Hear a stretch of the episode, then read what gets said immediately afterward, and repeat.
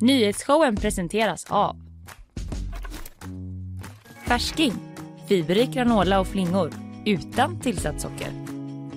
Clearly, kontaktlinser på apotek.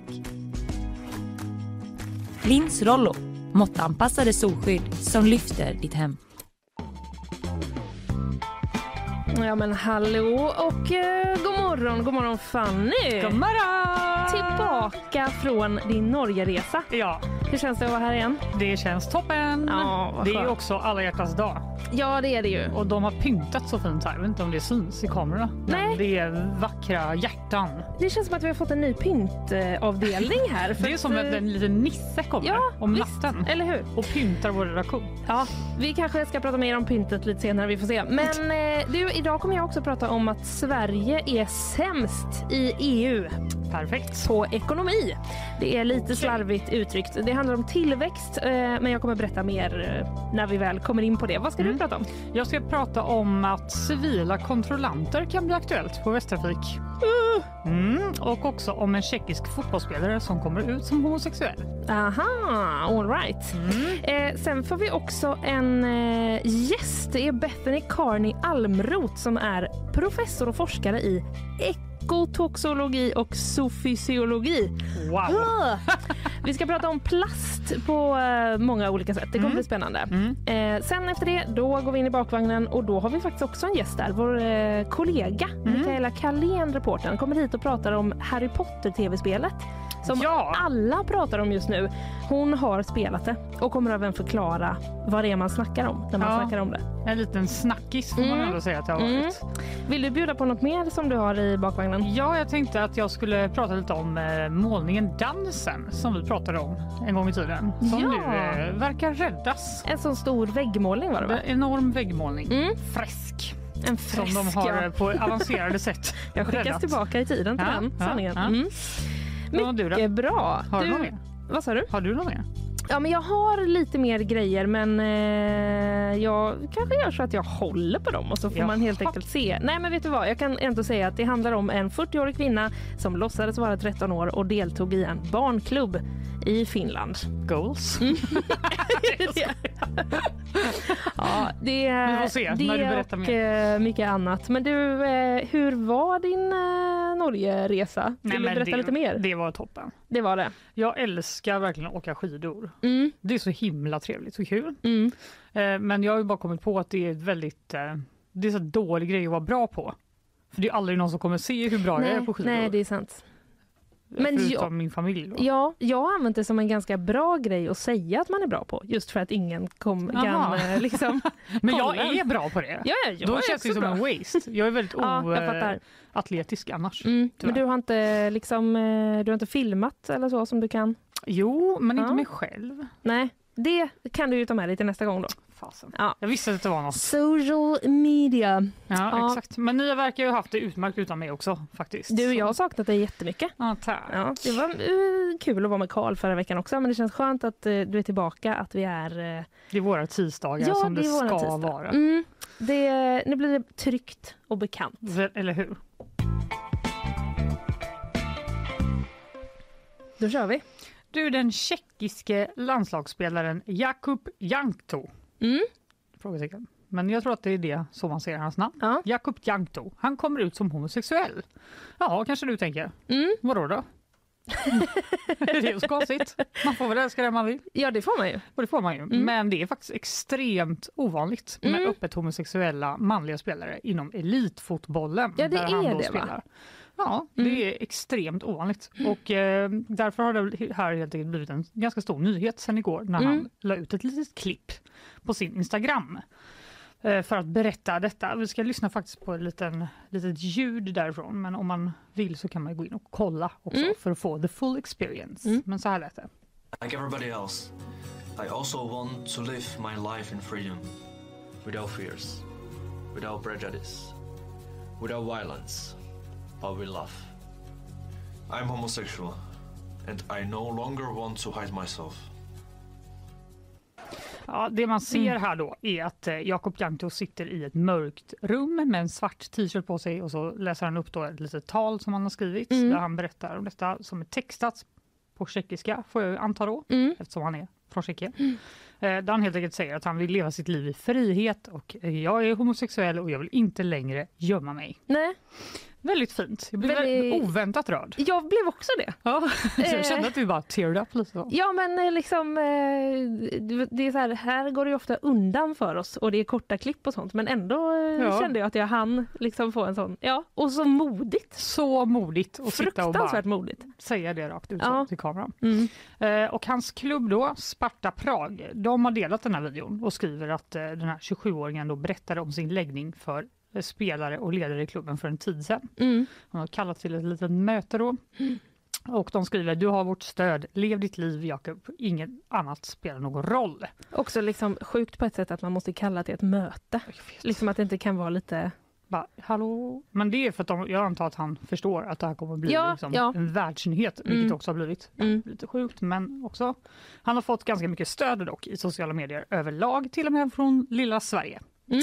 Där Svenska fotbollsförbundet skriver på Twitter Tack Jakob för ditt mod. Att öppet kunna älska den man vill ska vara en självklarhet. Vi alla inom fotbollen har ett ansvar att skapa en omgivning där man kan känna sig fri att vara sig själv.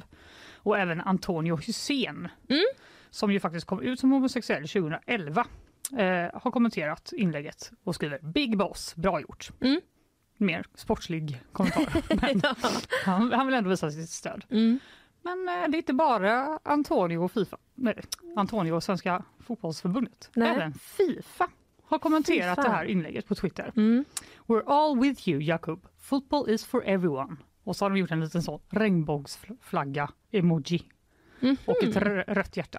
Mm. Hmm. Mm. Då minns vi ju alla att Fifa faktiskt förbjöd alla lag att bära sån här One Love-bindel Ja. med regnbågsfärger Ja, på, under VM i Qatar i Mm. höstas. exakt. Nej, det gjorde man det. Då skulle man bli straffad med ett gult kort i början av matchen. Eh, det var absolut inte okej, vilket gjorde att då, de här lagen som ville bära den här binden fick backa från det då. Ja, de- just det, den där One Love-bindeln. Ja. Mm. Exakt. Mm.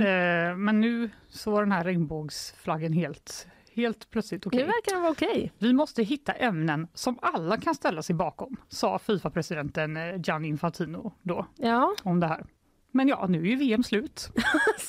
Qatar bakom oss. Så Ja. nu blåser andra vindar helt enkelt inom fotbollsvärlden. ja, man kan ju fråga sig eh, liksom, eh, hur de hade agerat om, det, om han hade kommit ut under VM i Qatar. Ja, verkligen. Det kan man ju bara spekulera i, men eh, Nej, men man kan ju tänka så här att det är ju som sagt eftersom det är så ovanligt med öppet Mm. homosexuella inom fotbollen så kan man tycka att det var lite synd att, att Fifa gick ut och förbjöd den här eh, binden och sen helt plötsligt nu uppmuntrar alla. ja, Football is for everyone. ja men precis. För just det förbi- förbjudandet skickade kanske inte signalen. Eh, football Allihopa! is for everyone. Ja, nej, exakt. Nej, exakt. Men nu har de då alltså gjort en regnbågsflagga-emoji Ja, och tänker jobbat. att eh, Men jag hoppas att eh, det här stödet som eh, verkar få ändå kanske Mm. inspirerar fler. Det känns ju ändå som att vi har kommit en bit på vägen även inom fotbollsvärlden när det Ja. gäller detta, förhoppningsvis.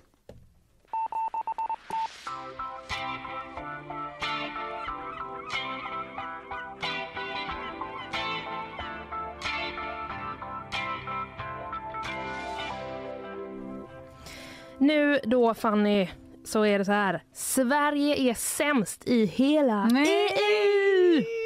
Mm, det kom en liten pushnotis igår. Jag gjorde som jag brukar och gjorde en sån här. Ja, du gör verkligen alltid det. Även om det är typ en skitdålig, inte så viktig nyhet. Jag vet. Så hör man bara från din kontorsplats. Ja, Och ja. så tänker alla, vad har hänt, vad har hänt? Ja. Och så är det typ så här, ingenting har hänt. Nej, nej.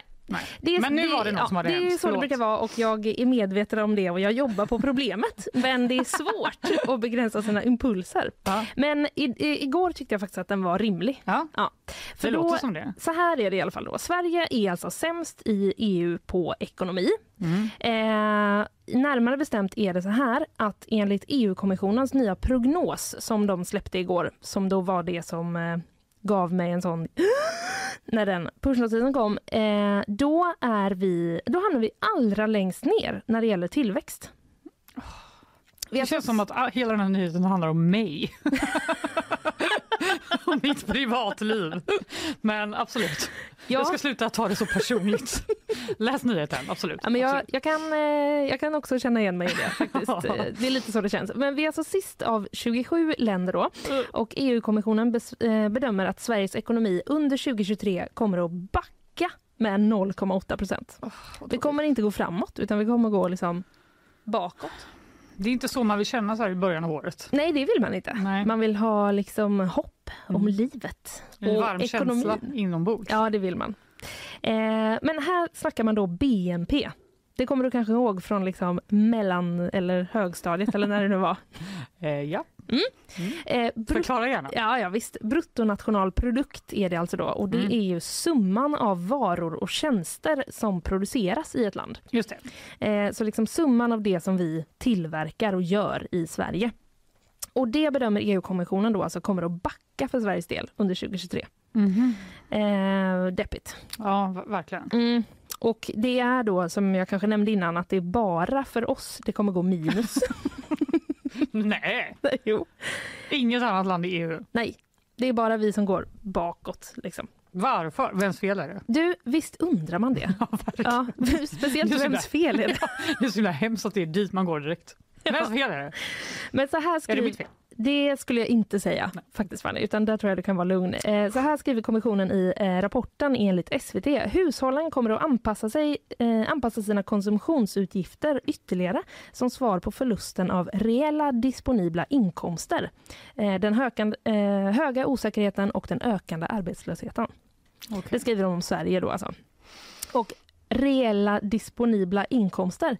Det känner du kanske också igen, skojar bara, från mellanstadiet. Det känns inte som man gick igenom det där va? Nej, Nej. nej, det hoppas jag fan Ehm, inte. men det är alltså, alltså det är ett krångligt sätt att säga det man har kvar av lönen efter skatt. Okej, pengarna man har kvar Precis. att eh, Li- ja. spendera. Exakt pengarna man har att liksom röra sig med. Ja.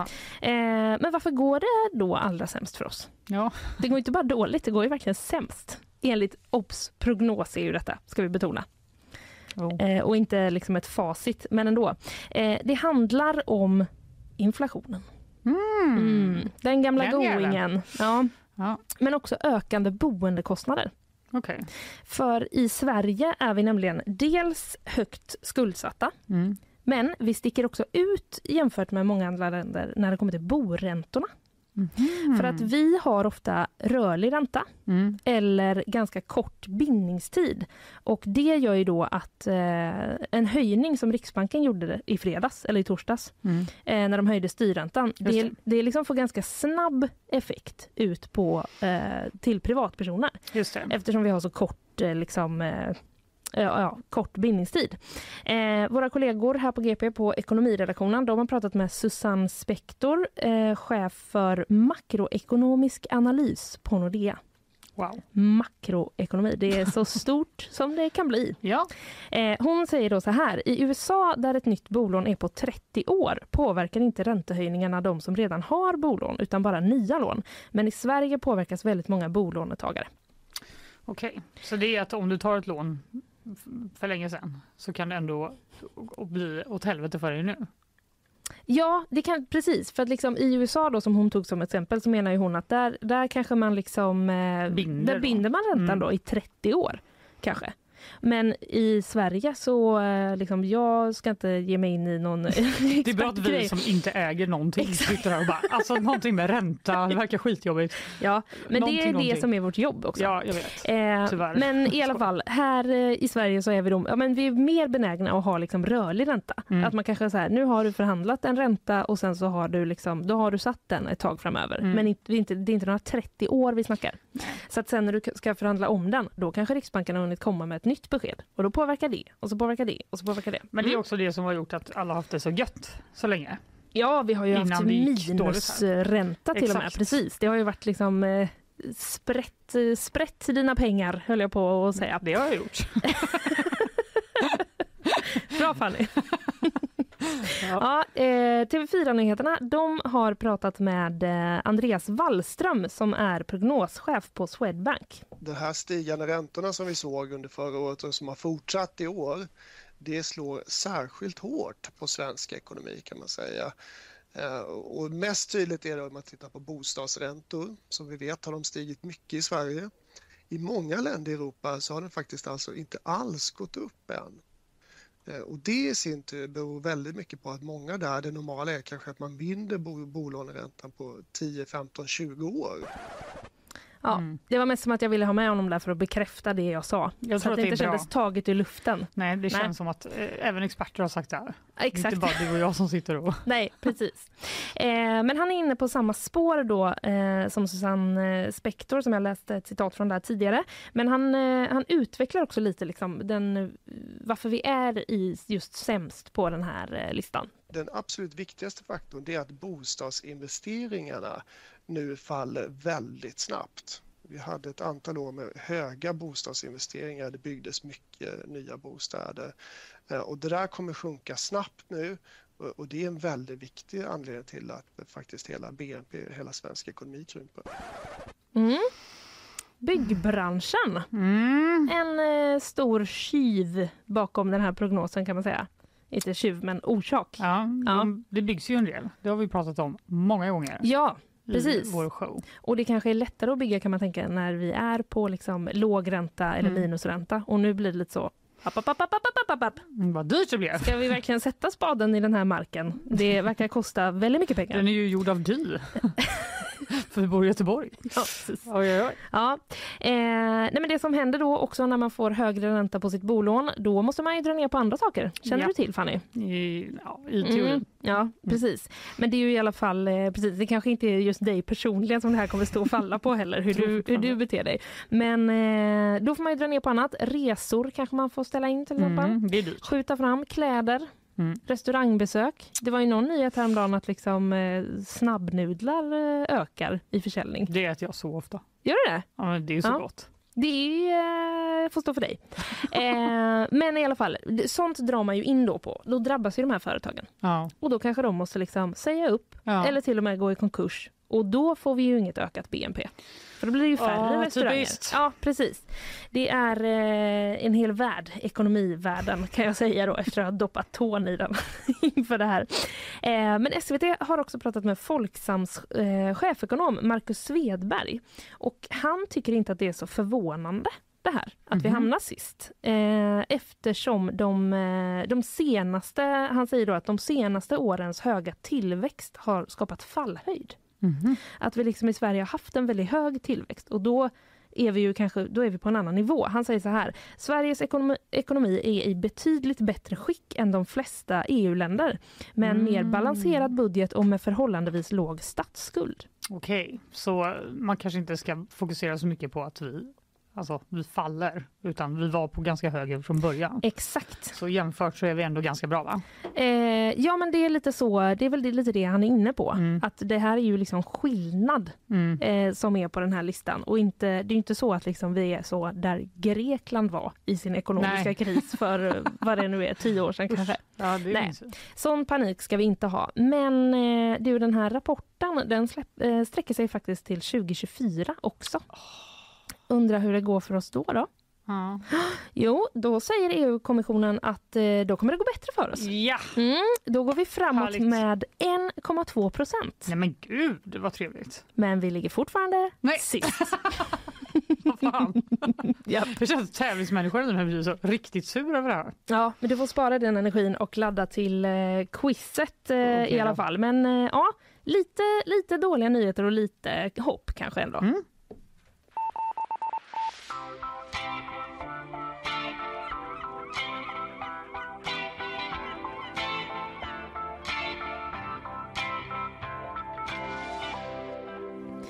Ja, vi får strax eh, nyhetssvep, men vi tar eh, och lyssnar på våra sponsorer innan dess. Ja.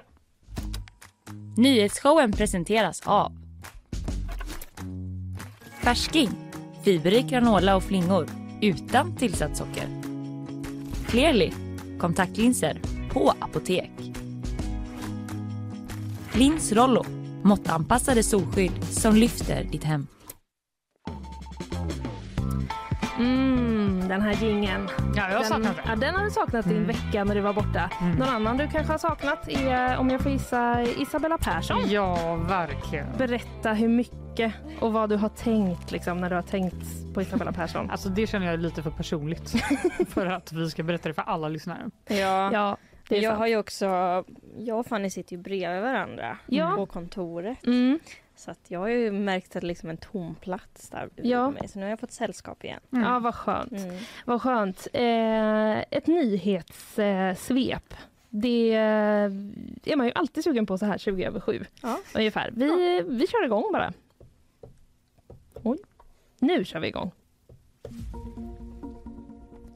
En brand har nu under morgonen brutit ut i ett flerfamiljshus i Frölunda. Det ska vara en fullt utvecklad brand och både räddningstjänst och polis är larmade till platsen.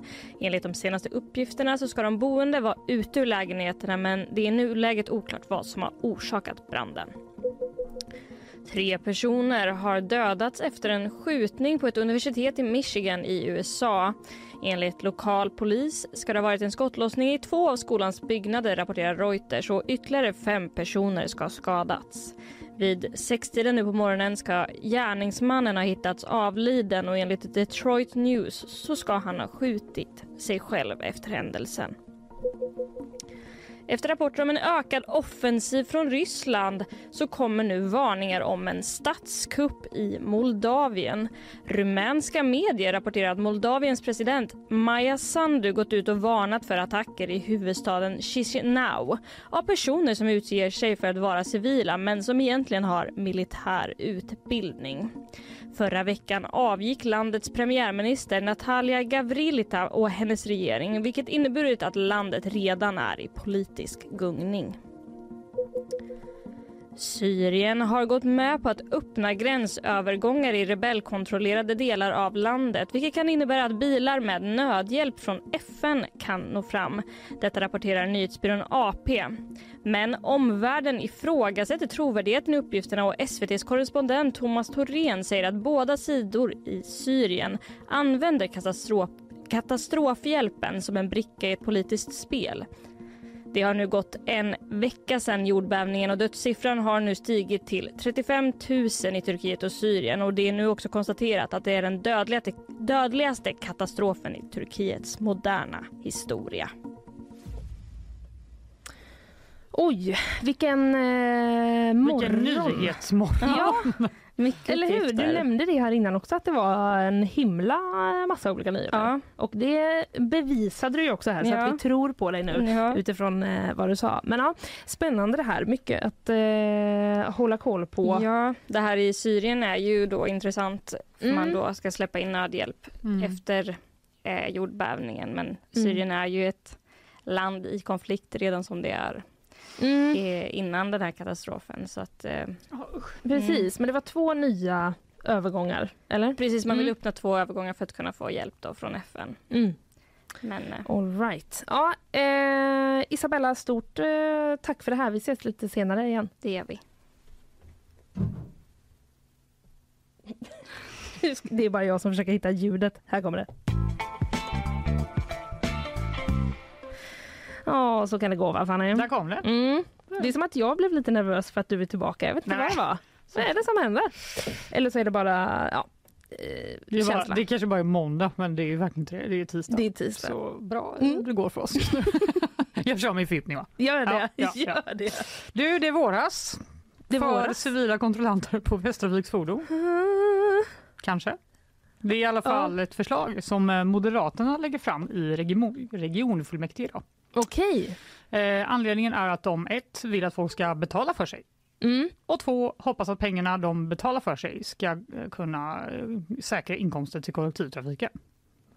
Ja. Och det kan man förstå. Ja, just det. Alltså pengarna för vanliga biljetter, inte pengarna för sån här avgift då, eller? Nej, alltså de tänker väl att om alla betalar sin biljett istället Mm. för att hålla på och tjuvåka Mm. så kommer det innebära att eh, Ja. kollektivtrafiken får mer inkomster helt enkelt. Ja, exakt. Då finns det pengar att liksom investera och sådana saker. Ja, och det Mm. har vi ju sett att Västtrafiks bussar de fastnade i någon kontroll Ja, häromveckan för de var så, i så dåligt skick. Ja, så de kanske mycket- behöver lite eh, omvård. så kan det vara. Eh, Men som du vet så har ju kontrollanter uniform i kollektivtrafiken idag. Mm. Något som inte är optimalt menar Moderaterna. Nej. Vissa har lärt sig att identifiera dem. Det är svårt att Visst. inte göra det. De har liksom illvit keps och typ västtrafikkontrollant Alltså jag skulle säga att det är, typ lätt, det är typ lättare för mig att identifiera en kontrollant än att identifiera dig när du kommer in här på morgonen. Verkligen. Så ja, det har ju- de ju rätt i då. Mm. Vissa har lärt sig identifiera dem och då ser vi att ett bra komplement hade varit om, civil, eh, om de var civilklädda så att de inte går att identifiera. Mm. Det säger Peter Hermansson som är då moderat och regionrådet som fram till i mars är styrelseordförande i Västtrafik till oss på GP. Okej. Eh, och det är han som då pratar med oss om det här förslaget. Eh, och det är ju faktiskt så att vi hade civila kontrollanter Ja. back in the day. Jag har eh, nämligen fått en jag fick inte en bot av en sån, men jag har ett sånt starkt traumatiskt barndomsminne Ja. från att jag och min kompis Julia skulle åka till stan Mm. när vi var typ tio år. Vilket Okej. i efterhand är så här, om du ser en tioåring Alltså det är typ ett jättelitet barn. mamma. Jag vet. Men nej, vi åkte typ till stan och gick till McDonalds och köpte pommes frites eller någonting och så Ja. åkte vi hem igen. Mm. Hem till Landala. Men vi tog ändå vagnen. Ja. Eh, och då hade hon glömt sitt sånt skolkort. Mm. Så var jag så här, skit i det. Mm. Bara, vi tar mitt kort och så stämplar vi det två gånger. Mhm. Tyckte jag. Jag var jävligt smart. Och så gjorde vi det i en sån grön stämpel. Ja, ja, ja, ja, ja, Jag bara- ja. Vad många ja jag var tvungen att säga Ja, när jag fick upp den Många maskinen. minnen. Ja. Så tänkte jag, nu, vi, jag visste att jag skulle klara det här. Mm. MacGyver. Mm. Men sen reste det sig en man och sa, ursäkta, men eh, har ni varsitt kort? Och så var det en civilkontrollant och så blev jag så sjukt rädd. Nej. Jo, och sen så sa han typ, eftersom vi var tio år antagligen, Mm. att nu, ni får gå av och typ gör aldrig om det. Och Mm. det gjorde jag aldrig, Nej. för jag har aldrig tjuvåkt efter det, Nej. någonsin. Nej. Och jag är fortfarande extremt rädd för kontrollanter, även när jag nu åker spårvagn med min biljett Mm. och jag ser en kontrollant så, blir, så får jag så riktig puls Ja. och svettiga händer. Ja. Liksom. Så, Jag får också det. Jag vet inte, jag vet inte vad det är. nej, Alltså vad är Men vad det? är? Jag nej, men jag inte. har ju, jag, nej, för det är inte det att jag tjuvåker utan jag har liksom alltid månadsbiljett eller flera månader eller du vet sån där. Men det är någonting liksom, eh, det sitter liksom så himla djupt. jag, jag vet, men Och var det- kommer det ifrån? Jag vet inte för det är inte det som att de är, det är inte att de är otrevliga heller. nej, Utan liksom de är bara helt normala, hej hej kan jag få se din biljett tack? ja, men det är ändå något de som- flesta är ju det, Ja. men det är ju nämligen så att man tog bort civila kontrollanter Mm. för att de hade en tråkig historik som eh, Ah. Peter Hermansson beskriver det. Mm. Det finns andra regioner som använder sig av det Mm. eh, idag, men inte vi i Västra Götalandsregionen. Då. Mm. Eh, Han säger att under kontrollanternas stundtals hårdföra metoder ledde, de ledde till kritik under tid, tidigt 2000-tal. Mm. Och det är det som har gjort att vi tog bort det från början. Då. Mm. Men nu känner han att han fruktar ej. Han upplever att diskussionen har helvänt idag. Det är inte många politiker som är negativa till biljettkontroller överlag. Och det är för att de kvalitativt har blivit mycket bättre och mer professionaliserade. Biljett, jaha, Alltså biljettkontrollanterna kontrollanterna liksom. Ja. Och det har ju ja. varit lite olika eh, hur de har haft anställt de här. Och de hade ju Just det. vakter ett tag och det var Mm. det ena med det tredje. Mm. Så nu tänker han att vi är redo för det här Ja, igen. nu går det liksom. Ja. Eh, Men finns, kan det finnas en risk att de här kontrollanterna skapar en otrygghet? Frågar då GPs reporter Filip Persson. Nej, gör man rätt för sig tänker jag att det inte finns någon anledning att känna någon oro. Men nu har ju vi precis motbevisat det här citatet med vår extrema rädsla. Jag känner också oro bara för att en person som jag då tror är en privatperson kommer att typ knacka mig på axeln på spårvagnen. En främling ska prata med en. Det känns ju jättekonstigt. alltså, det gillar jag inte. Ja. Ja, Nu hårdrar vi det lite. Nej men eh, ja, ja. jag han- vet inte. Nej. Eh, han menar det i alla fall och jag Mm. kan väl förstå var han- kommer ifrån. Mm. Men eh, vad händer nu då? Ja. Jo, innan ett beslut kan bli aktuellt så måste då tjänstemännen bereda motionen och eh, sen återstår det att se om den har tillräckligt stöd politiskt i regionen. Då. Och det vi vet är att bland annat Vänsterpartiet har varit väldigt kritiska för det här var en valfråga då, som Moderaterna drev Mm. och de menar ju då att det kan slå hårt mot folk som inte har råd att betala men måste ta sig fram typ till jobbet och sånt. Och det, Mm. då säger, eh, vad heter han nu då? Peter Hermansson att ja, ja, men man måste betala för sig. Mm. Och jag menar, det kan man ju det håller de väl på att diskutera då helt enkelt. Men eh, jag tror att vi kommer få veta eh, om de lyckas få då eh, stöd för detta Ja. i regionen. Och sen får vår eh, rädsla för kontrollanter fortgå. Ja, men precis. Jag funderar på om, liksom, om de, de skulle göra någon sån PR-satsning från Västerviks håll. På att liksom så, jag vet inte vad de skulle göra. Men, men jag tänker men att det för det räcker ju- att de har civila kontrollanter typ en vecka. Ja, Sen kommer de ju i flera generationer traumatisera barn som jag så att de aldrig mer tjuvåker. Det funkar uppenbarligen. Ett tips från mig, billigare, eh, trevligare på ett sätt.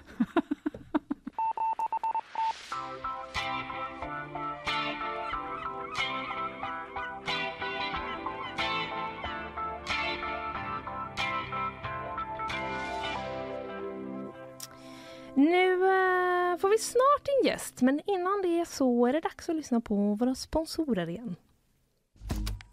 Nyhetsshowen presenteras av Färsking, fiberrik granola och flingor utan tillsatt socker. Clearly, kontaktlinser på apotek. Lins Rollo, måttanpassade solskydd som lyfter ditt hem.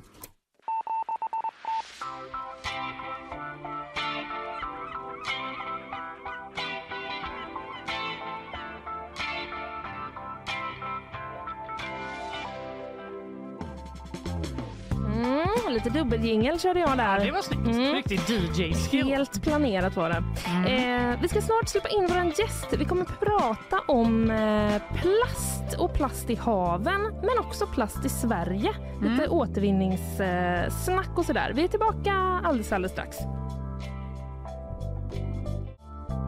Då så, då är vi på plats. Eh, nu ska vi prata om plast då som vi har varit inne på. För någon vecka sedan så kom det en nyhet om att en kaskelott som spolats i land på Hawaii förmodligen dog av den stora mängden plast som hittades i magen på den. Och det här är ju tyvärr inget allvarligt utan det är ju enorma mängder plast som varje år hamnar i haven och därmed även i magen på valar och andra djur. Detta och alla andra plastfrågor vi har ska vi nu passa på att ställa till Bethany Carney Almroth som är professor i exotoxolog... Nej! Det var ju så nära! Gör det, gör Jag det. kände, vänta jag tar En gång till. Eh, som är professor i ekotoxologi och zoofysiologi vid Göteborgs universitet. Hej! Vilken titel du har. Ja, är det ofta. Ja, är det ofta så här? Ja det, ja, det är ett jättesvårt ord. Det är det. Men det, eko är ekologi, alltså miljön. Och sen toxikologi, så gifter och kemikalier. Ja. Just det. Ja. Man ska tänka på dem som två Mm. olika ord. Så Ja, går det kanske Man skulle lite... skrivit ett bindestreck emellan. Men, eh, ja. Bra jobbat ändå. Lina. Tack Fanny. Eh, men du, om vi börjar direkt med den här valen då som hittades eh, förra veckan. Den är ju, på Hawaii var ju det. Den är ju som sagt då inte, alltså långt från unik. Hur mycket plast är det som liksom fiskar och andra djur simmar runt med i haven? Eh, ganska mycket. Ja. Exakt hur många vet jag, har jag inte siffror på, det ökar hela tiden. Mm. Till exempel så producerades 139 miljoner ton plast förra året.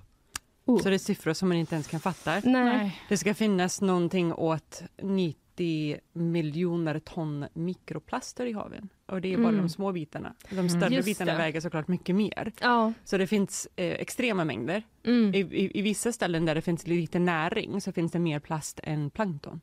Typ utanför Hawaii, Stilla havet. Så det är, det är Mm. mängder som är eh, ofattbara. Ja. Mm. Och är, är det så här liksom att, eh, eller jag har fått för mig att det är så att till exempel plastpåsar, att man hör att fiskar och andra djur kan tro att det är en manet eller något Ja. sånt där. Är det det som gör att de får det i sig? Som, Liksom? eh, Evolution är inte gett dem verktyg att särskilja Nej. plast från andra föda, naturliga Nej, det är klart. objekt. Så, så små, små plastbitar kan se ut som fiskägg eller som plankton. Och Mm. När det väl växer det som alger utanpå så kan det lukta till och med mat. Så det är många djur som förväxlar plast med mat. Och sen är andra sidan av problemet att det finns mycket färre fisk i haven nu. Mm. Så de djuren som brukar äta fisk, liksom fåglar och annat, de kanske saknar föda, naturlig föda också. Mm. Då kanske de träffar liksom tre plastpåsar men bara en riktig Mm, fisk när de hända. letar mat. Ja. Men var kommer all den här plasten ifrån? Är den liksom medvetet dumpad i havet? Till viss del ja, Mm. ja det händer fortfarande. Att man dumpar plast rätt i havet. En eh, sopbil i minuten ungefär räknar man tippas i havet. Plus att det kommer ut från när det regnar, det blåser bort från öppna tipp och deponier, det kommer mm. ut i mm. älven, det bara liksom rinner. Vi har så mycket plast i våra samhällen så vi, vi kan inte kontrollera det. Nej, det kan man i och för sig bara se när man går till jobbet. Jo, Ser man och då tänker jag att vi är ganska duktiga i Sverige. Ändå. Eller? Det, tyck, det tycker vi, men det ja. som vi är duktiga på är att betala för en fungerande infrastruktur. Mm. Så vårt mm. beteende är inte bättre än någon annans. Vi är liksom Ah, det är bara att man inte ser det Nej, vi mycket. har folk som kommer och städar upp efter oss. Sen har vi fungerande avfallshantering. Ja, Bättre än man har på andra ställen. Men går man i en butik här i Sverige och försöker handla middagsmat så är det näst, i princip omöjligt att göra det utan att köpa med sig plast hem. Mm. Ja, just det. För det är inplastat i olika Allting är inplastad. Ja. Men eh, hur, vad kan man säga, liksom, all den här plasten då i, i haven, om vi stannar lite där, vad, hur påverkar den ekosystemet i haven? Man har sett på olika typer av problem. Det som ni redan varit inne på är att djur kan äta plast. Mm. Och det kan göra att de kan, delvis kan de få invärteskador. Eller så kan de få en, en falsk mättnadskänsla så de kan i princip svälta ihjäl. De får inte i sig den näringen som de behöver. Så det är både invärteskador och, och svält. Mm. Sen kan de få i sig eh, kemikalier till viss del genom plasten. Eh, plasten kan också bära med sig eh, patogener, bakterier och virus. Det har man sett flera gånger att det kan vara en källa till spridning av olika sjukdomar. Mm. Så det, de typerna av problem kan uppstå. Sen kan djur fastna i, i plast, i, typ i fiskenät, spökgarn. Mm. De blir skadade, de kan drunkna. Så det är ett jätteproblem att, att fiskeutrustning fortsätter fiska även efter den har mhm. förlorats mm, eller slängs i haven. Det är det man brukar kalla för ghost, ghost net, eller? Ja. ja. Mm. Snyggt. Det. det visste du? ja. ja, okay. ja. Men jag läste någonstans att eh, 2050 beräknas det finnas mer plast än fisk i havet. Ja. Hur illa ute är vi egentligen? Ja, vi är på väg dit. Alltså, ja. alltså de siffrorna är, liksom, de är estimeringar, man får ta dem med en nypa salt. Mm. Men det är en väldigt stark alltså, kampanjbudskap som, som det ligger väldigt mycket sanning bakom. Mm. Att vi, det går åt fel håll, både när det gäller fisk och havens hälsa på den sidan och sen när det gäller plast. Så båda de siffrorna, liksom, det ser inte bra mm. ut. Vi gör, vi gör ganska dumma saker, det gör vi. Men hur, eh, hur orkar du jobba med det här? Ja, det var stackars alla fiskarna, de är ju hungriga.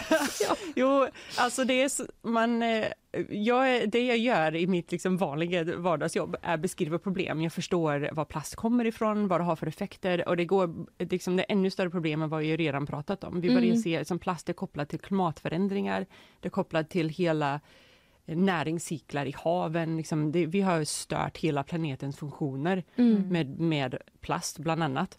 Men, men jag kan också ta den här kunskapen som jag har och förmedla det i rätt tid till rätt personer för det hjälper till att driva fram förändringar. Mm. Och det är en väldigt stor sak som händer nu, är att det förhandlas fram nya globala lagstiftningar kring plast. Mm. Ja, det är. FN mm. som är på gång med något. Ja, precis. Ja, vad är det ja. för någonting? Det bestämdes för eh, nästan ett år sedan, mars förra året, att vi skulle förhandla fram den här lagstiftningen.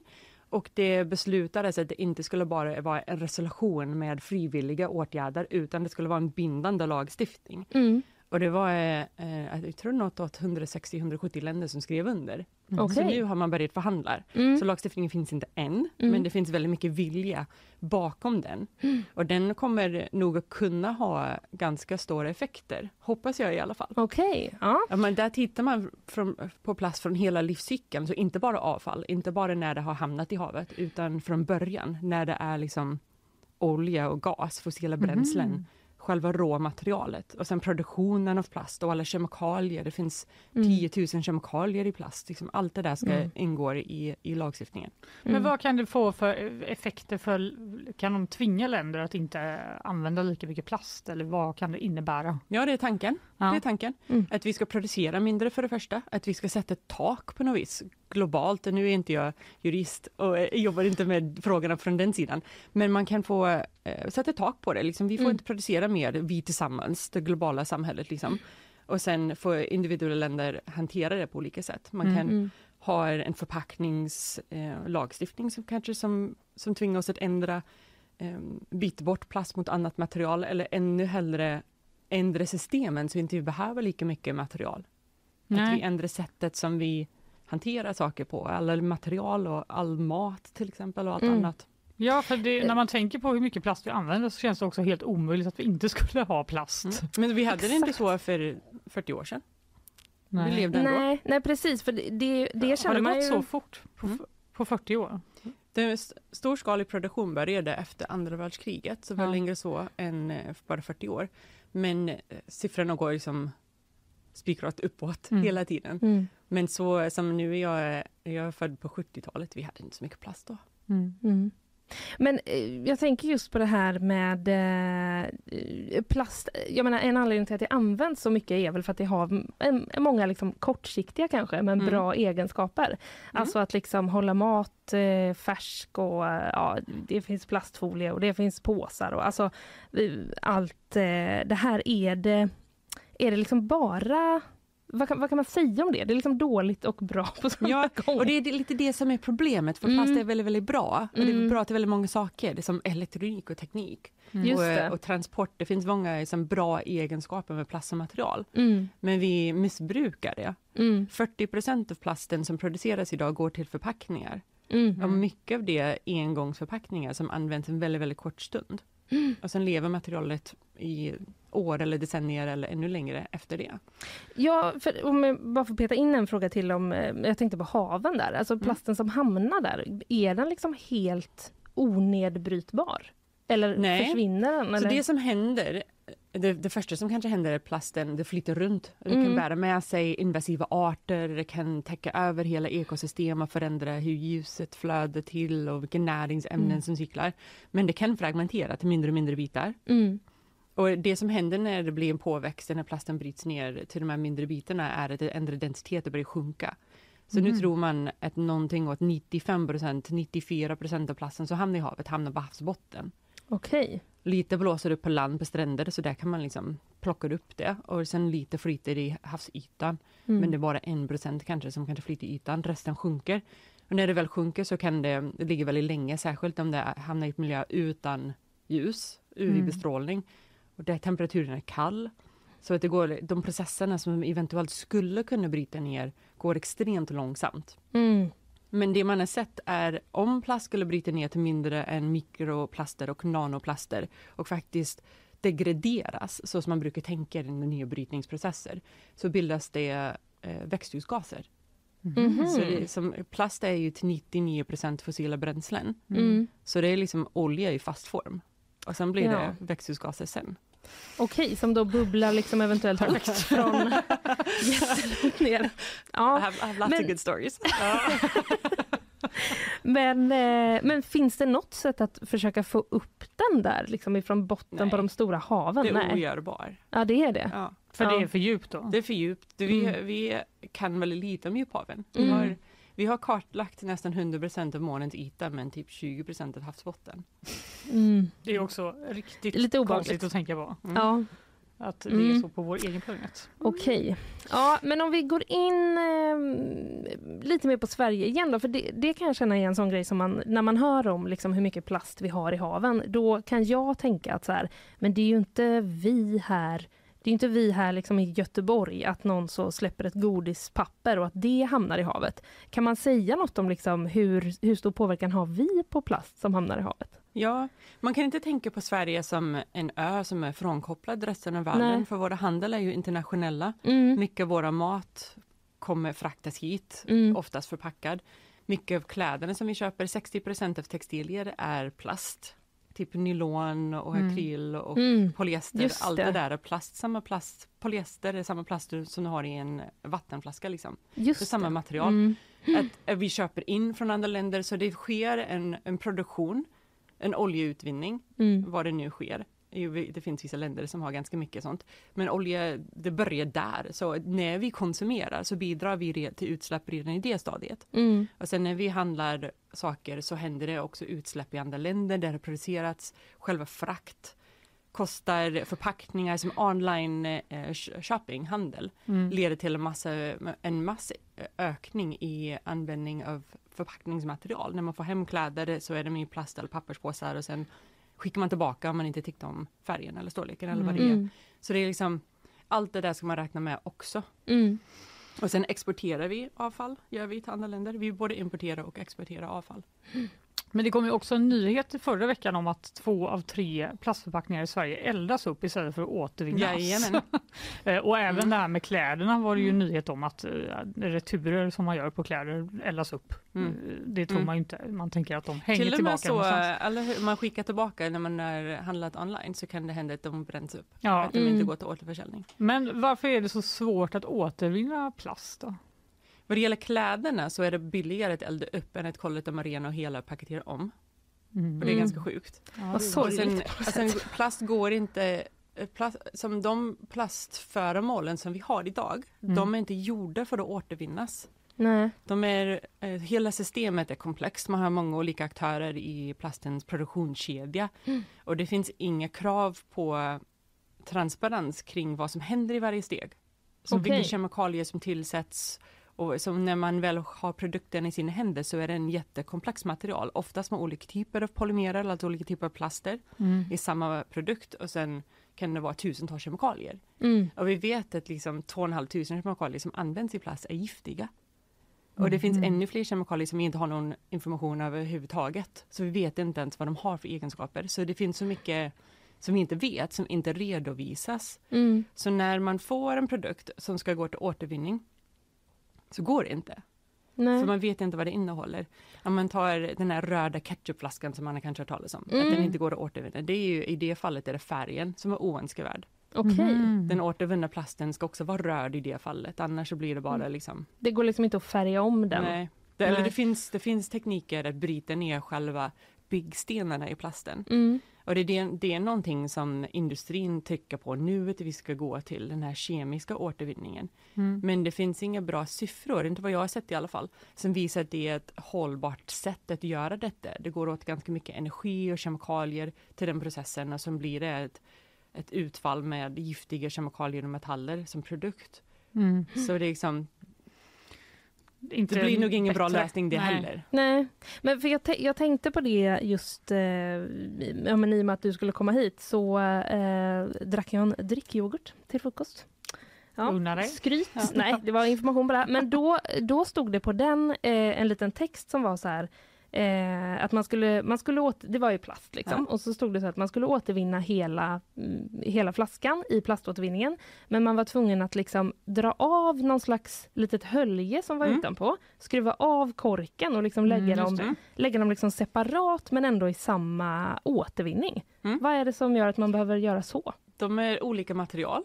Mm. Och sen när, när plasten ska sorteras för att ta ut, det finns vissa typer av plast som har en större marknad på återvinningssidan. Mhm. Polypropylen till exempel, och din flaska kanske var polypropylen eller polyetylen. Mm. Så eh, jag kan tänka mig att det fanns färg och annat i det här höljet som Ja, tog bort. exakt. Så då har man inte det i själva eh, flaskan. Mm. Och det hända att korken i sig var av ett annat material. Mm. Det vet jag inte i det här fallet. Ja, den så var är lite mer liksom stabil och flaskan var lite Och man mer... kan inte blanda dem hur som helst, man måste Nej. separera plastsorterna. Okej. Och då hjälper du dem på traven lite genom att göra det. Ja, så det är det som händer Ja. eh, när liksom den här lastbilen kommer och hämtar hela stora gå, plastkärlet. eh, Så... Allt det där ska sorteras ut sen. Okej. Mm. Hmm, men finns det någon, något sätt man skulle kunna göra så att vi kan återvinna mer då? Jag vill hellre säga att vi ska bruka mindre Mm. och återbruka mer. Mm. Ett återvinne tror jag all- ehm, plast är inte gjort för det. Nej. Det är för komplext och, det är för, och kvaliteten blir sämre. Liksom vi, hellre så ska vi bruka mindre. Vi ska tänka på resurserna som vi har på planeten. Vi ska inte ta lika mycket. Och sen ska vi kanske designa om våra system. Man kanske ska ha en, en återfyllbar yoghurtburk som man kan lämna in som kan tvättas och återfyllas med yoghurt och sen säljas igen. Mm. Så Ja, som man hade det. förr med de här Mm. glasflaskorna. Just det. Just det, mjölkflaskorna. Mm. Ja. Men du är har... inspirerad nu Linnea. Du kan ändå göra din egen yoghurtburk om du vill. ja, det är ju bara att jag är lat som har lett till eh, den Det är frukosten. Och att eh, Ja. jag gillar yoghurt. Ja. Ja. Men det kan man äta i andra förpackningar. Men har du några tips då? Om man, eh, om man liksom själv vill känna så här, nu vill jag liksom hjälpa till Mm. här i plastanvändningen. Så som individ, Mm. det bästa man kan göra är att konsumera mindre. Och det Mm. gäller allt skulle jag säga. Konsumera mindre, kör mindre bil, köp mindre kläd- kläder. Mm. Tänk, försök undvika plastförpackningar. Det är svårt, eller om inte omöjligt. Mm. Men försök använda mindre. Och sen måste man också trycka på beslutsfattare. För, för idén att konsumenterna kommer lösa det här problemet funkar inte. Mm. Fast vi har en ökad medvetenhet, vi har en massa kampanjer där folk ska ändra sitt beteende. Vi har nya lagstiftningar till och med, så ökar plastproduktionen och så ökar plastanvändningen. Vi behöver starka beslutsfattare som är beredda att sätta till starka åtgärder som får stopp på detta. Mm. Och individer kan inte göra det genom sina egna liksom, val, utan vi måste göra det som ett kollektivt. Liksom, vi i samhället måste säga stopp för det här. All right. Fanny, hade du något mer du tänkte på? Det såg ut Ja, men jag så. tänker lite på hur resonerar du själv med din, din konsumtion? Har du liksom lagt om ditt liv nu, mycket mer du har lärt dig om Jag, detta? jag köper, jag gav mig själv köpestopp Ja. Okej. Vad det gäller kläder och alltså, trosor och sånt för man kan köpa förbrukningsvaror nästan. Men eh, om jag köper nytt så, så köper jag andra hand. Eller Mm. nytt är det ju inte andra hand om jag kan. Eller så kan man låna. När jag går på fest och så lånar jag klänningar och sådär. Mm. Så, det, och det är på klädsidan. Mm. Sen eh, på, på matsidan är det svårare. För det är vår, så våra matsystem är liksom väldigt beroende av plast. Men där Mm. försöker vi tänka lite mer med, medvetet och sen se till att man inte slösar på mat. Minska Mm. matsvinn och Mm. Ta med egen eh, flaska, vattenflaska och sådär. Just det. Mm. Smart. Mm. Men det, framförallt känns det ju som att eh, man kanske bara kan sluta med färgen röd. Kände jag spontant. Eller i plast. Om det Ja. är så svårt. Ja, det är ju en liten grej. Bara en tanke. Eh, Bethany, tusen tack för att du eh, kom hit Tack. och gästade oss. Tack själva. Tack. Vi ska ta och eh, lyssna lite på ett meddelande från våra sponsorer så är vi tillbaka alldeles strax. Nyhetsshowen presenteras av Färsking, fiberrik granola och flingor utan tillsatt socker. Clearly, kontaktlinser på apotek. Lins Rollo, måttanpassade solskydd som lyfter ditt hem.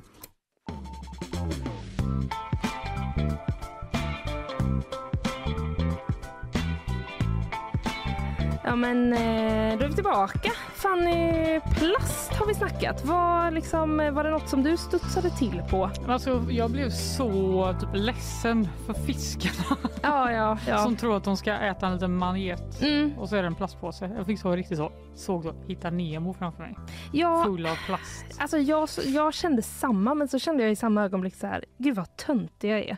Som liksom Jaha, bara faller dit på den. Nej, men det är ju så. Det är ju jättesorgligt. De vet inte att liksom, äter du det här så kanske du dör. Nej. Men de lyckas inte, de fattar ju inte att det är plast liksom.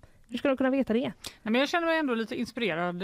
Jag tycker man kan få lite sådana, nu ska vi inte fastna i det här, men Nej, det ska vi inte göra. insikter ibland när man sorterar sina egna sopor där hemma. Ja, Att eh, om man ska slänga all plast och pappförpackningar och sånt, att det blir så otroliga mängder. Vi är en ganska liten familj ja hemma hos mig. Ja, men det eh, det går ju det. snabbt att fylla upp dem där. det går snabbt att fylla upp. Eh, en annan som är snabb det är Isabella. Persson. Varför har vi alltid såna här övergångar? Jag tycker det är så krystat. Jag tycker det är ganska roligt. Du, du får alltid en sån eh, ny egenskap varje gång du hoppar upp i en Verkligen. stol. Verkligen. snabb, du är effektiv, du kan allt om nyheter. Oj, oj, oj. Ja, nej. Konstant analyserad varje morgon. Jag bedömde liksom. Det känns inte okej. Ja, men det är ju snälla saker vi säger. Verkligen. Ja, jag hoppas det i alla fall. Ja. Eh, men du, vi tar och eh, släpper eh, plasten här lite och eh, går över på resten av nyhetsvärlden. Så gör vi. Kör ett svep.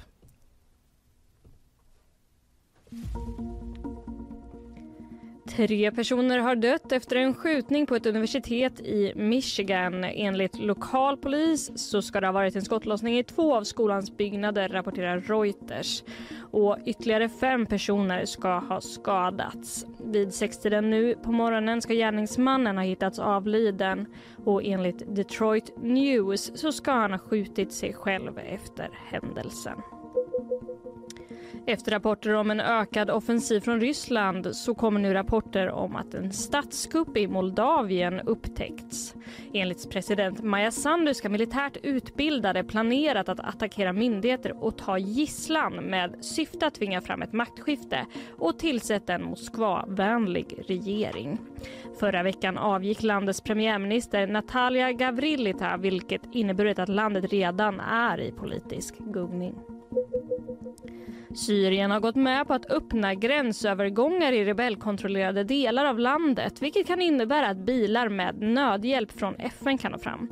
Detta rapporterar nyhetsbyrån AP, men omvärlden ifrågasätter uppgifterna och SVDs korrespondent Thomas Thorén säger att båda sidorna i Syrien använder katastrofhjälpen som en bricka i ett politiskt spel.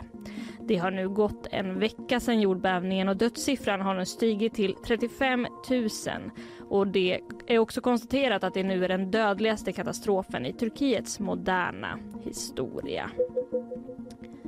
En ny rapport från den kommunala bostadskoncernen AB Framtiden visar att tryggheten i Göteborgs särskilda om, utsatta områden ökar. Boende i områdena har via enkätfrågor uppgett att de känner sig allt tryggare. Vilket bland annat kopplas samman med att polisen varit framgångsrik i sitt arbete och att det varit allt färre skjutningar den senaste tiden.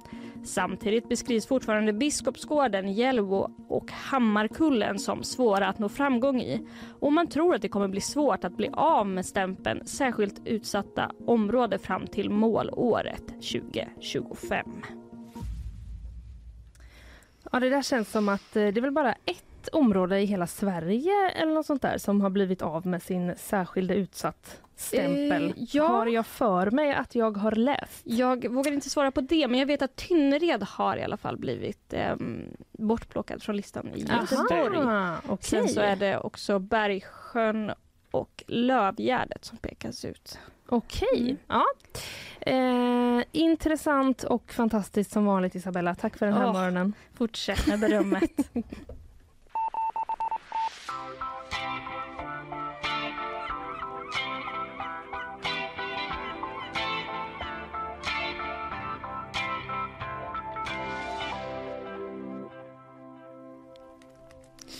I begynnelsen av den här showen, ja. typ i alla fall, så ja. pratade jag om en 88-årig väggmålning, Dansen, mm. av Göteborgskoloristen Nils Nilsson. Mm. Och varför gjorde jag det? Jo, för att den eh, riskerade att rivas tillsammans med delar av artisten. Just det. Eh, vars vägg den alltså pryder. Mm. För där ska det byggas eh, ny konst, det vill säga konstnärliga fakultetens nya byggnad. Mm. Eh, och då riskerade den här väggmålningen då att gå samma öde till mötes. För den var jättestor va? Den var jättestor och den satt i en del då av den här gamla byggnaden som de inte kunde ha kvar för att få plats med ny konst. Mm. Men nu läser jag på g.se att målningen har räddats. Nämen!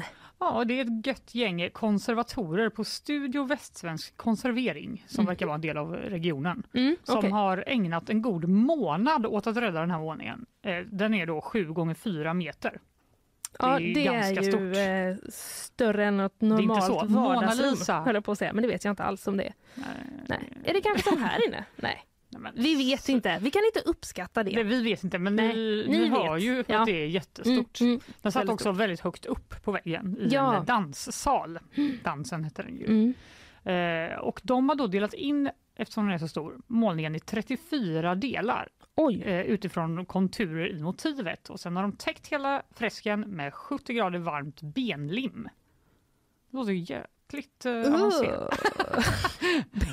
Benlim? Ja, eh, det är det det står i texten här. Okej, ja men det stämmer säkert för jag hörde, jag hörde det här i eh, Eh, ja, men, eh, Sveriges Radio hade något inslag om det här. Mm. Jag minns inte vilken redaktion det var ifrån där. Men, eh, ja, det var det nog. Men då, då använder de något så här, vi använder animaliskt lim. Ja, men det är ben, helt enkelt ben. Det är ben alltså. Mm.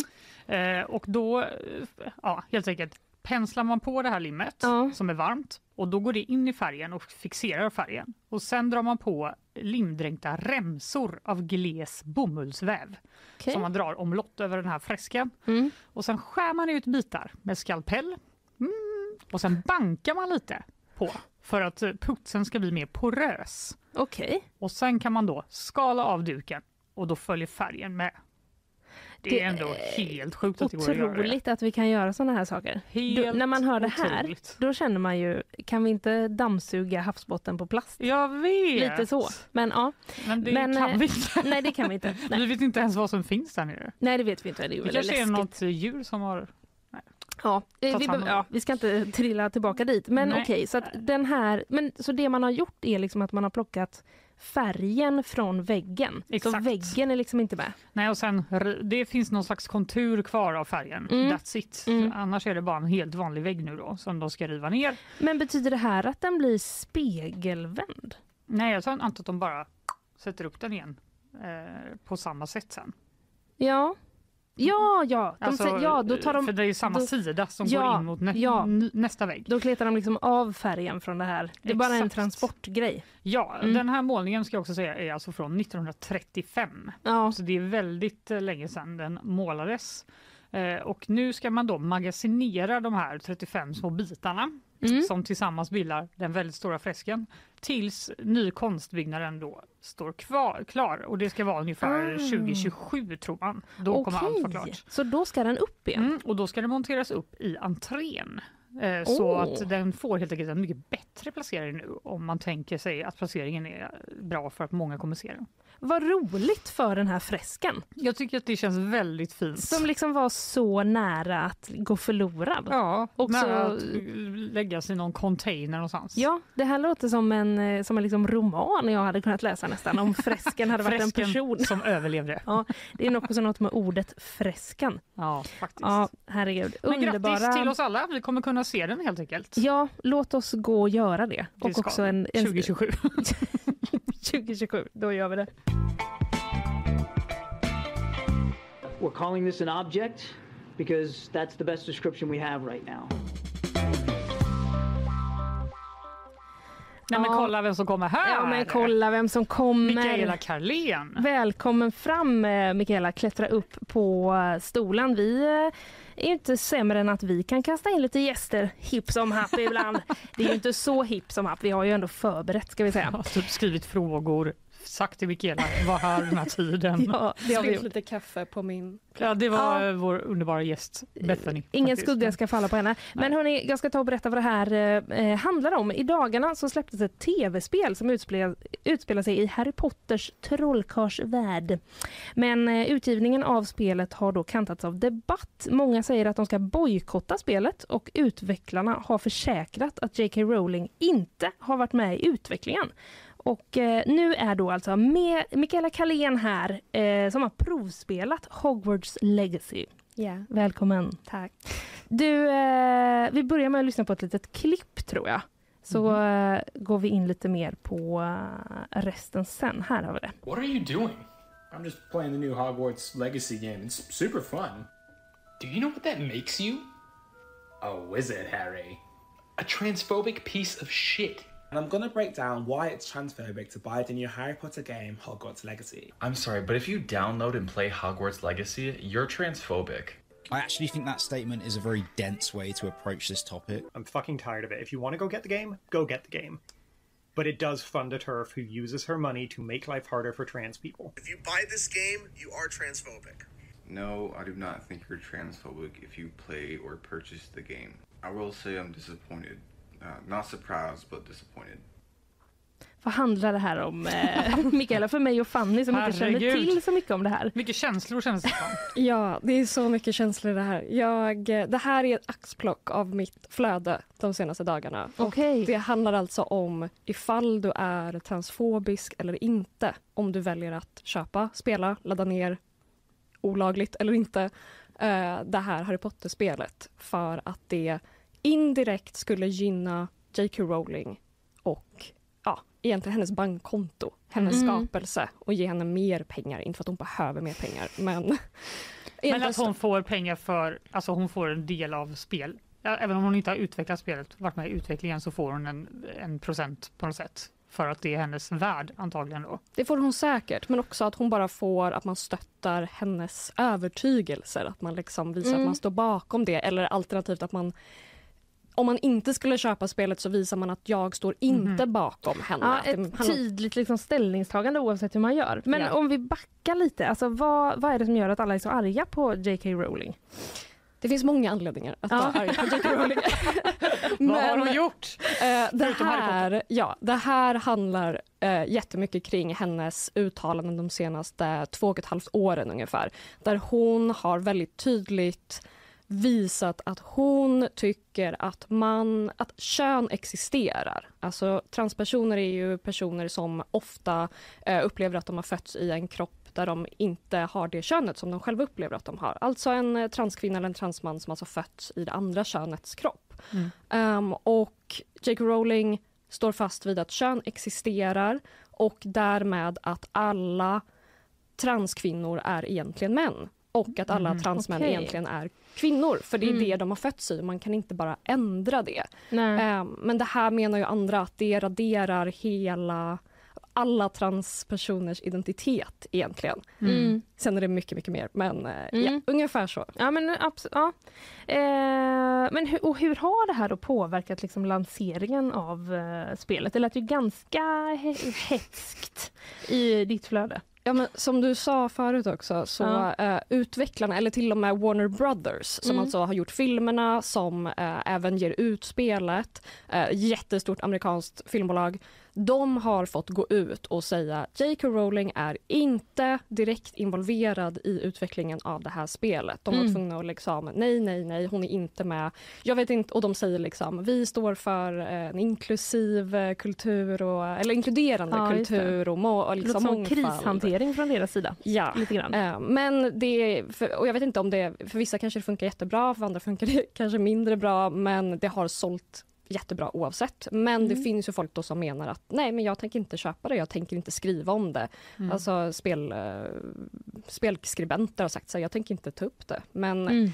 ja, som sagt, det har toppat varenda säljlista både innan och efter lanseringen. Även om Mm. vi inte vet exakt hur mycket det har sål- sålt än. Så Nej. det är liksom inte totalt bojkottat, så som jag ser det i alla fall. Nej. All Nej, right. men eh, du har ju spelat spelet för GPs räkning. Var det kul? Och min egen räkning lite. Ja, lite kanske.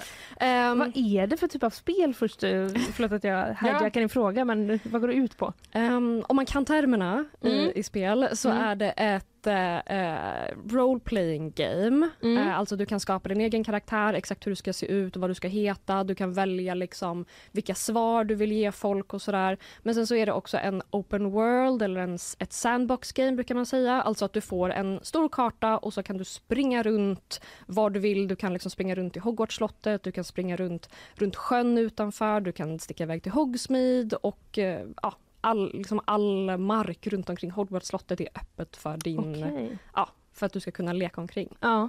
Och vad gör man då sen? Ska man liksom... Det finns ju en Ska man handling. skjuta någon eller vad? ska man hitta något? Eller? Det finns en handling. Ja. Det finns en, en ond svartalf som ska göra eh, onda saker och du ska försöka stoppa honom. Men ja, Okej, mm. faktiskt, du har en trollstav som du skjuter på folk med.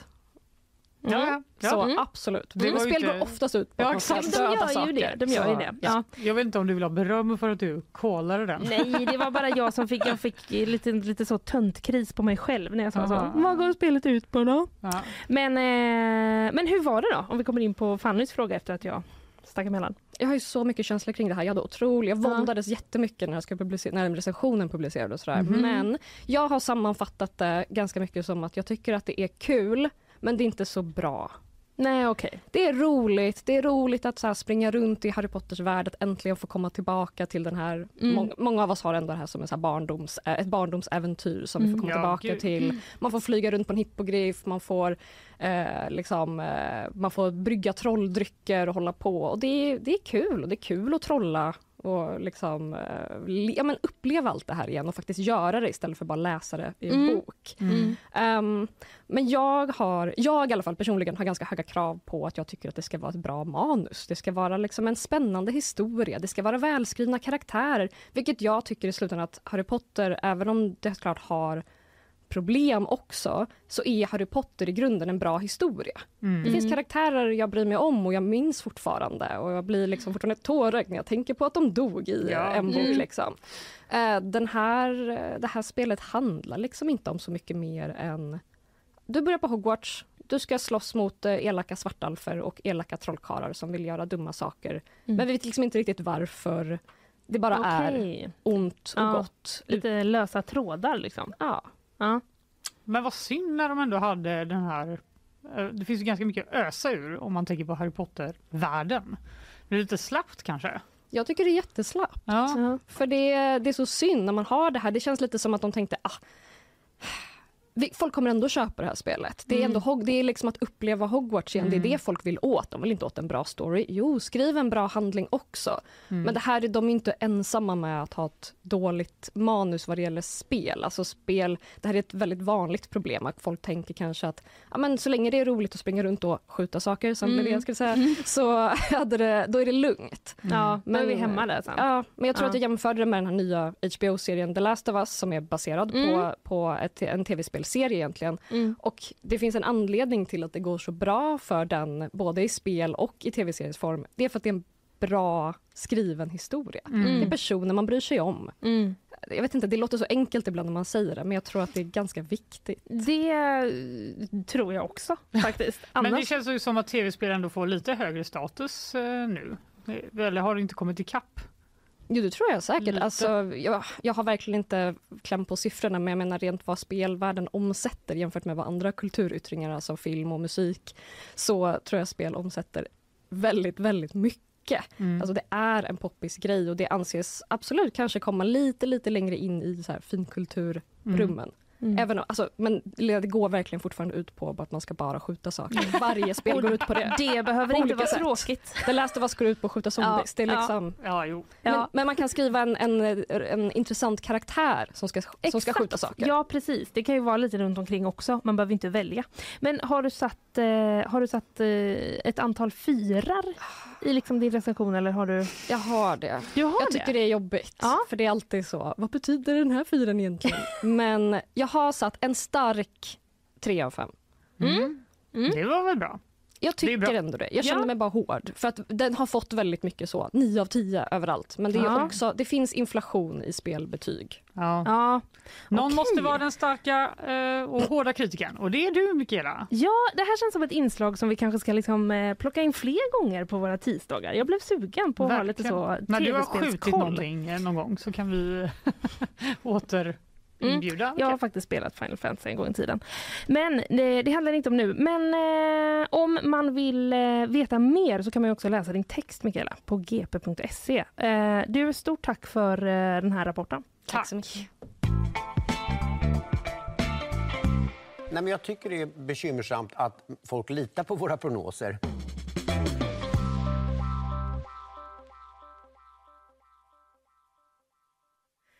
Då Fanny, Vi, glömde, vi började prata med Mikaela, glömde att vi var i livesändning. ja men exakt vi hade det så trevligt eh, och så var det lite kort. Eh, ja, det är en sån dag idag.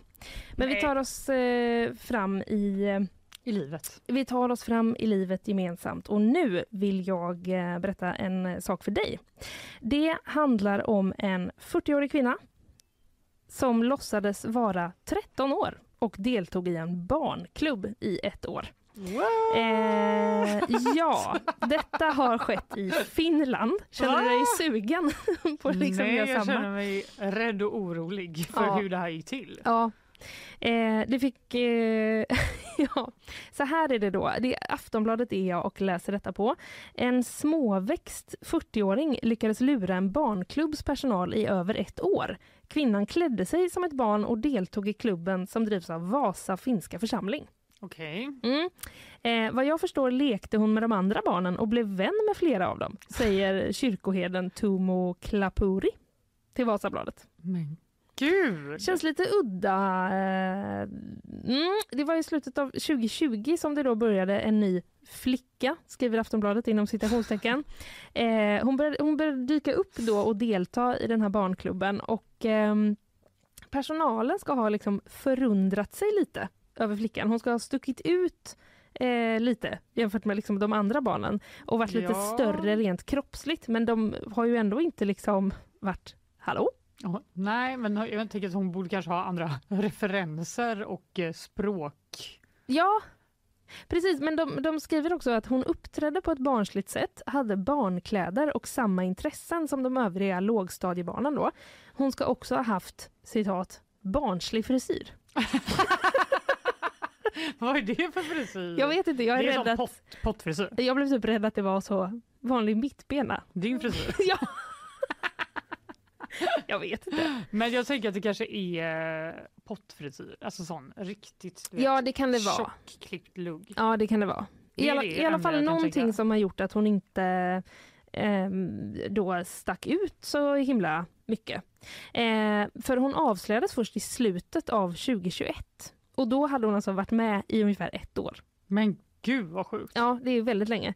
Eh, det var då, det som gjorde att hon avslöjades var då att hon frågade en av flickorna, en av de andra liksom då i gruppen, om hon fick sova över. Och det gjorde att den här andra flickans pappa eh, slog larm. Vadå, han var så här, vem var det som ville sova över sa du? Ja. Den vuxna kvinnan som står där borta. ja, exakt. Me- Menar du pedagogen eller vad? Nej, hon får inte följa med oss. Nej, nej, nej men han, han verkar då ha liksom eh, anat oråd efter att han har sett bilder på henne. Eh, så verkar han ha varit eh, lite så. Ja, han kollade upp eh, den här saken och församlingens kyrkoherde säger då att eh, den här pappan väckte upp alla till verkligheten. Han gjorde också en polisanmälan. Ja. Eh, gjorde han om detta. Ja, jag kan förstå att det är lite obehagligt om man har sitt barn där. Ja, man undrar ju vad, är, vad det är som... eh, Det undrar man ju alltid när någon liksom utger sig för att vara något eller någon som man inte är. Det är, det är en ny form av sol och vår, vårare. Ja. Som bara, jag vill också leka med barnen. Jag vill också hålla på med lego. Men har Ja. man inte liksom, eh, behöver man inte ange liksom, har man inte en förälder med sig? Om man kommer Nej, men dit? det verkar, alltså, jag, det var ju 13 år ungefär som hon Ja, det, liksom utgav sig för att vara. Så för- då, då skulle det ju ändå kunna du vet, gå att man går till någon fritidsgrej Mm. utan. Eh, men hon ska ha använt sitt eget namn då, eh, men ljugit om födelseåret. Och sen som målsman hade hon angett en man som hon tidigare haft ett samboförhållande med. Så hon hade liksom ändå skrivit upp någon där. Okej. Eh, ja. Men hon var, då, hon var då nästan 40 år. Otroligt märklig historia, Ja, måste jag säga. Men Man tänker att liksom, om man saknar typ fritids så kanske det finns andra saker man kan göra. Hy, bo, boka en egen gympasal och hoppa runt. Ja, jag tänker också att många eh, typ saker som barn leker med är ju också accepterat för vuxna att leka med. Ja. Eh, jag tänker på olika spel, Mm. lego, alltså det finns ju sådana klubbar med. Ja, det fin- ja att- precis. Det finns det ju. Ja, jag vet inte riktigt varför. eh, I, I den här artikeln så framgår det i alla fall inte liksom hennes version. Hon kanske inte har eh, velat prata eller gått att få tag på. Men eh, jag ska säga det också att det gjordes ju en polisanmälan där som jag eh, nämnde och Mm. det är flera av barnen och deras föräldrar som har eh, liksom, som man har förhört i den här utredningen. Men det har inte kommit fram att någon ska ha kommit till skada och det finns inga misstankar mot den här kvinnan. Varken Okej. liksom övergrepp eller någon annan, någon annan typ av brott. Ehm, Hon ville bara vara de. och leka. Ja men det verkar så. Men eh, Lite konstigt och lite, inte, rörande på något sätt. också. på ett sätt måste bara säga helt otroligt att det, att det tog ett år. Och att den här pappan liksom också såg en bild bara. Jag menar de, här, de andra personerna har ju liksom varit nära henne, alltså sett Ja. henne liksom röra, alltså alla de här grejerna. Jag tänker bara typ att hon så här kom i en bil. Tänk om hon kom i en bil och bara så parkera utanför. Jag hoppas ingen ser mig. Hej! Tjena, jag Ja. hoppar in här. Nej, vi vet ju eh, så att säga ingenting om det där. Osten eller är det såsen för? Såsen först. Ja, jag vill bara kolla. I eh, Tyskland Mm. så har en ballettchef gått till bajsattack mot en recensent. Typiskt va? När det händer. I Sverige har det varit en hel del snack om Ruben Östlund och hans eh, producent som Ja. skickar då sms eh, till kritiker. Ja, som just här, det. Din tönt. Om de fick för lågt betyg. Just det. Här har vi ju då gått ett steg längre kan Ja, man ju verkligen absolut. säga. Det var en svidande recension som fick Marco Goecke, vad säger man på tyska då? Göcke. Göcke kanske? Ja. Ja, ballettchef vid Stadsoperan i Hannover att bli så rasande att han smetade hundbajs i kritikerns ansikte, enligt tyska medier. Det var då Frankfurter Allgemeine Zeitungskritiker eh, Vibeke Hyster som blev utsatt för attacken. I en svidande recension av eh, Göckes uppsättning In the Dutch Mountains så skriver hon att man som besökare omväxlande blir dödad och galen av tristess. Ja, men det motiverar ju inte något sånt. Alltså... Nej, det, det, var ju taskigt. Ja, men... ja det var ju, det var ju liksom en dålig recension. Men liksom jag bara känner så, hur kan man gå så långt? Ja, det var inte taskigare än eh, Jan Anderssons recension av paddeldrömmar. Nej, det var det inte. Nej, det var det inte. Nej. Och han verkar må bra. Ja. Ja, det hoppas jag verkligen att han gör. Erik Haag har inte ringt upp honom. Kallas honom för tönt. Vad jag vet. Nej. Vad jag vet. Nej. Men eh, det var då att hon gick dit på premiären mm. och i pausen då gick ballettchefen och hans tax Gustav fram till henne och tryckte en, en påse hundbajs i hennes ansikte. Så det var uppenbarligen det skyldige taxen Gustav, Gustav som han tog med sig fram. För att han skickade upp. fram Gustav. Men han, han visste ju inte att det skulle hända. Nej, Gustav visste ju inte det. Nej. Men eh, den här händelsen har nu polisanmälts och eh, ballettchefen har stängts av och operan har bett om ursäkt. Ja, men hur, hur, alltså... Ja, jag fattar inte heller. Hur går det till? Alltså, och hur ska de hantera det här nu? Jag menar, finns det ens en, en möjlighet att han skulle kunna vara kvar? Det är också någonting kul med att han är chef för liksom ballett. Ja, som är så liksom värdigt på något sätt. i Hannover. Ja, ja. Det känns inte som att det är vem som helst som nej, får det jobbet. Nej, det är inte världens, det är inte någon sån här liten dansskola i en källare någonstans liksom, utan det är ju, det känns ju som att eh, men han måste ju ha varit liksom väldigt typ pressad. Han måste ju ha mått liksom inte toppen. Alltså det får man väl ändå anta för ja. annars så tänker jag att det inte kanske är det första man gör ändå. Nej. Så även alltså hur taskig man recension man än får. Så känns det som att... Det är väl rimligare att man gråter lite i så fall. man kanske gjorde det Och sen först. går man vidare. Han kanske gjorde det först. Ja, det kanske det var bara gjorde, det här, men... gå vidare som han missade. Det var det han missade. Så när jag hör Jimmie Åkesson här prata om klimatfrågan då kommer jag att tänka på ett sånt här flaskskepp, ni vet. Hur kom du in hit egentligen? Okej, jag har en liten grej till. Har du det? Sa precis till Emily att äh, du inte har vi, det. vi avrundar. Sen sa jag jag har en liten grej till. Jo, men eh, så här, nu är jag på Aftonbladet igen. Mycket Aftonbladet idag. Ja. Eh, Robin och Sandra såg en blinkande ballong över Mockfjärd. Mm -hmm. Experten kolon ser onekligen ut som en ballong. Står det här. Oj, du kanske liksom, Kina. Ja men du kanske, nej det vet vi ju absolut ingenting om. Alltså du vill inte att jag ska sprida ut det i vår livesändning? Att Kina har skickat en ballong hit? Nej det vill jag inte. Nej, okay. Jag vill inte att... Uh, jag dementerar mig själv. Kan, gäller det för allt du har sagt under idag bara? Ja. ja gud vad skönt om man bara kunde göra så. Ja. Nej men eh, jag miss, det är liksom, eh, ja man har ju läst om spionballonger och sånt men jag tänker att det var ett ufo säger Sandra Åhlén som Aftonbladet har pratat på. Men, det, ja, men ett, ufo, ett ufo är ju också bara ett unidentified flying object. Ja men var det det hon menade då? Det vet jag inte riktigt, eh, det får vi väl, eh, får vi väl se. Men det kan ju vara så att man är extra uppmärksam nu mm, apropå de här ballongerna. Eh, till exempel, det ska ha varit en lördagskväll i januari då som Mockfjärdsborna Sandra och Robin upptäckte det blinkande på eh, himlen. Och eh, det finns en liten video här på Aftonbladet. Det är, jag vinklar den lite till dig, man kan gå in och kolla. Det är ju eh, oerhört svårt att säga vad det här är såklart. Alltså det kan ju inte vi bedöma. Nej, Men det är något, det är något liksom blinkande objekt i alla fall. De eh, såg detta när de hade precis parkerat sin bil. Så gick de in och hämtade en kikare och eh, såg då det här mystiska föremålet. Det såg ut som ett svävande spindelnät som blinkade i blått, grönt, gult och lila, säger Robin eh, Salander. Eh, då. Och så har de då filmat eh, det här och eh, den ska varit kvar, verkar ha varit kvar i någon timme och sen så gick de och la sig. Mm. Eh, och eh, även nästa dag var det kvar men det hade flyttat sig en bit på, på himlen.